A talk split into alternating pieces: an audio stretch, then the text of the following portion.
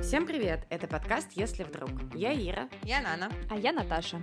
Мы подруги и встречаемся за бокальчиком шампанского, Или чая. чтобы обсудить темы, которые нас волнуют. Здесь мы будем делиться своими мнениями и, возможно, иногда спорить, потому что мы все очень разные.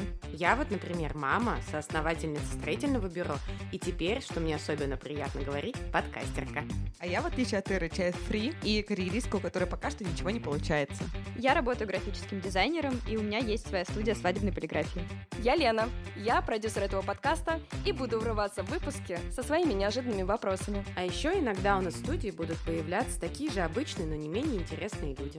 Слушайте нас и узнавайте в наших историях себя.